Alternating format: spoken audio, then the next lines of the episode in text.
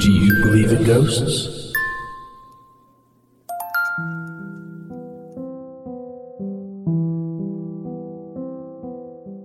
Listening to Ghost Stories, the podcast, but you knew that already because you clicked that play button, or unless it was by accident. If so, welcome. Uh, if you're if you're a first time listener, welcome as well.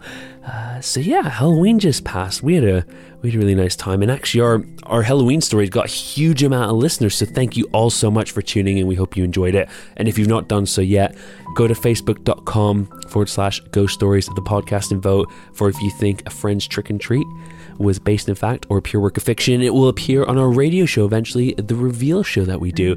Um, which, yeah, segues me into that perfectly. If you don't know, we do actually have a monthly show now on 106.9 N Live, which is a local community station to where I live. Um, last Friday of every month, it's a lunchtime listen. We're going to play two or three stories and get people to, well, sorry, not get people to guess, and we'll be revealing which ones are based in fact and which are pure works of fiction because we know there's been a lot of demand to actually find out the answer to these and really just give you the inspiration behind a few of the stories. And there'll be everything from season one onwards. If you're not able to listen, not a huge deal because, and this is the first time it's going to happen this week, uh, we will be posting catch ups of the radio show onto the podcast. So if you're listening to this on Patreon, it's available now. So after this, you you may have listened already, but if not, you can go listen to it. If you are listening on iTunes, Spotify, Audioboom, wherever else, uh, you can, and it's Thursday, it'll be available on Friday, so the day after. So yeah, bonus two two episodes this week, and I, I reveal the inspirations behind the Northamptonshire shorts, um, the subtitles, and I'm pretty terrible. I can't remember the third story. You'll have to listen. You'll have to listen. It'll be a nice treat for you because uh, off the top of my head, I, sh- I, should have written it down. Terrible preparation. Uh, but yeah, so let's get down to business. This week's story is one sent in by a listener named Andrew, and it's about the place he grew up as a child. He was there from birth, and some paranormal encounters that they had whilst there. And it's called Gladstone Villa.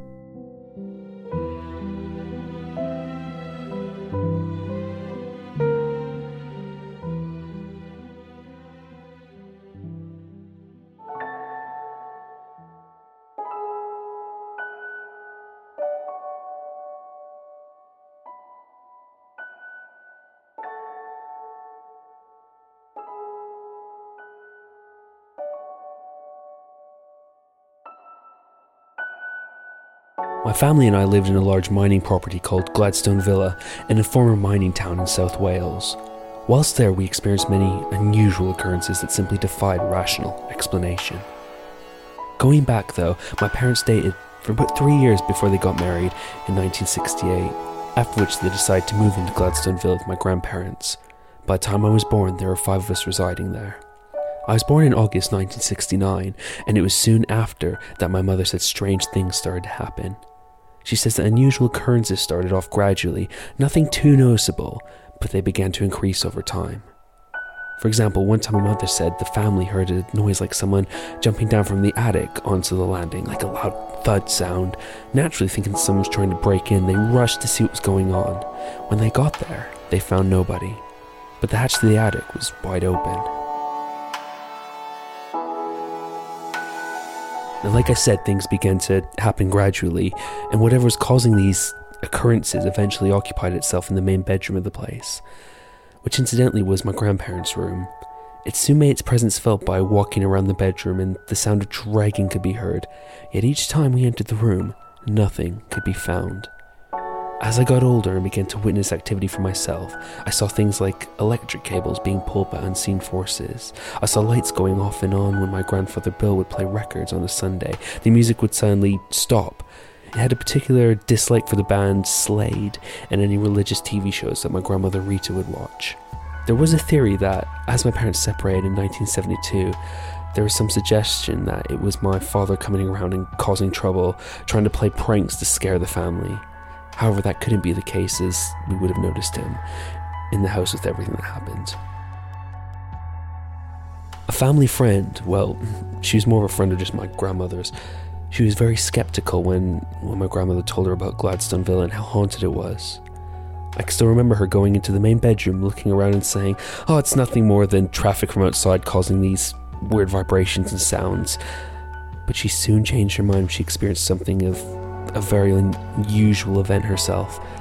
One evening in particular it was when a picture flew off the wall at her with the force that was being thrown. She rushed out of the house and, to be honest, refused to come back again. It was suggested that we contact the local press and the medium for help. The medium's name was John, and when he came to Gladstone Villa, he started asking. Uh, he started by asking the family questions. He then began to challenge the spirit to perform by knocking on the ceiling, and to our shock, it responded by knocking right back at him. At some point, John went into a trance like state to try and make contact with it, but he failed to get a name. He later confirmed that obviously there was indeed a presence there, and he said it was an earthbound spirit who had some sort of unfinished business. Now, a priest was called to Gladstone Villa to bless the property, and after a few prayers, he duly left, and it was quiet for a few short months after that. No incidents, but it did return, and with a vengeance too.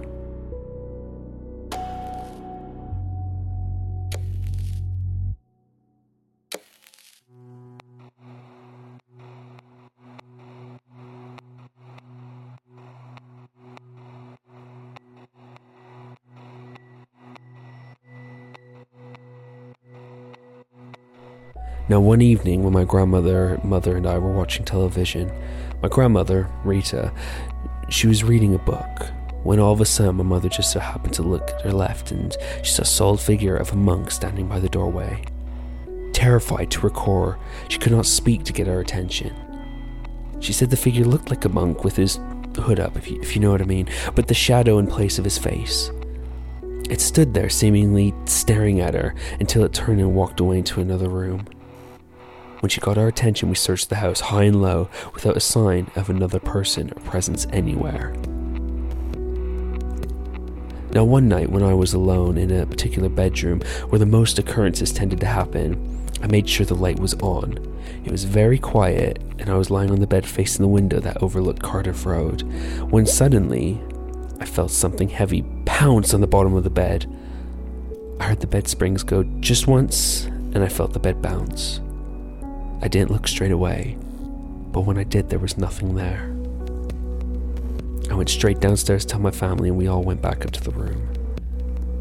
We saw a distinctive paw mark on the bed, like that of an animal. I later found out that my grandfather Bill had a black Labrador called Tovey, who died before I was born. I'm convinced that's who it was.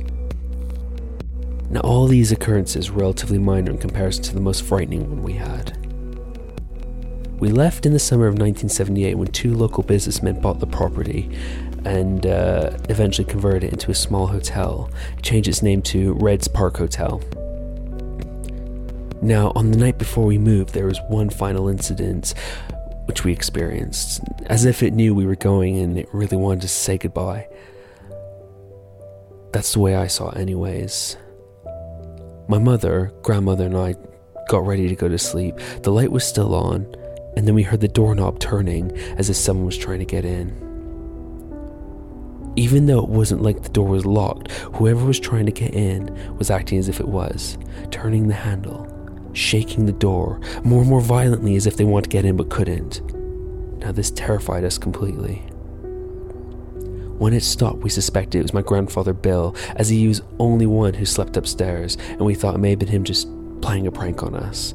We called out to him, but then there was no answer. No laugh that would give him away or anything. We then heard our belongings that were packed in the hallway being thrown around. Finally, after a stop, we can hear what was almost sounded like a baby crying faintly in another room, which was the most unsettling part of it all. The next day, I asked my grandfather Bill if it was him playing a joke on us. He insisted it wasn't him, and to this very day I believe him.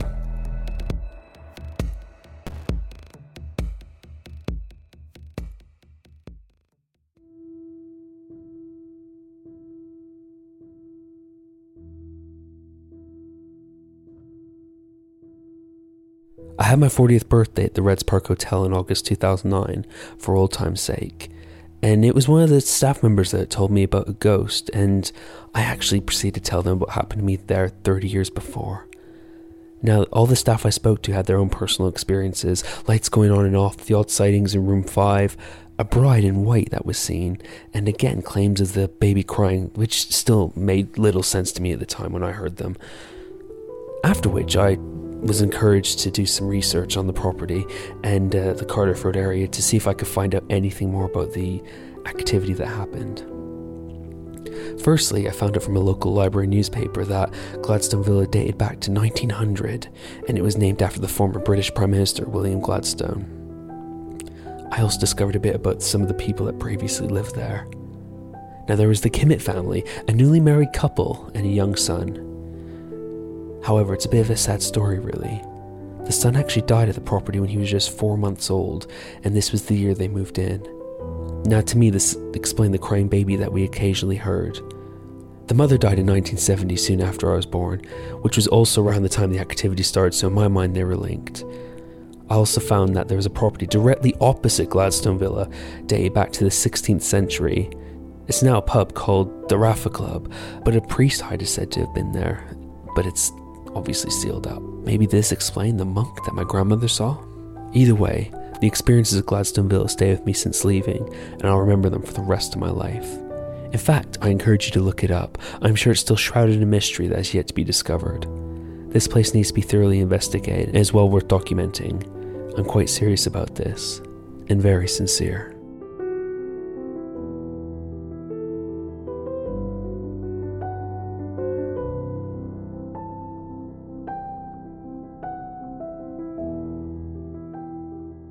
Wow, what a fantastic story.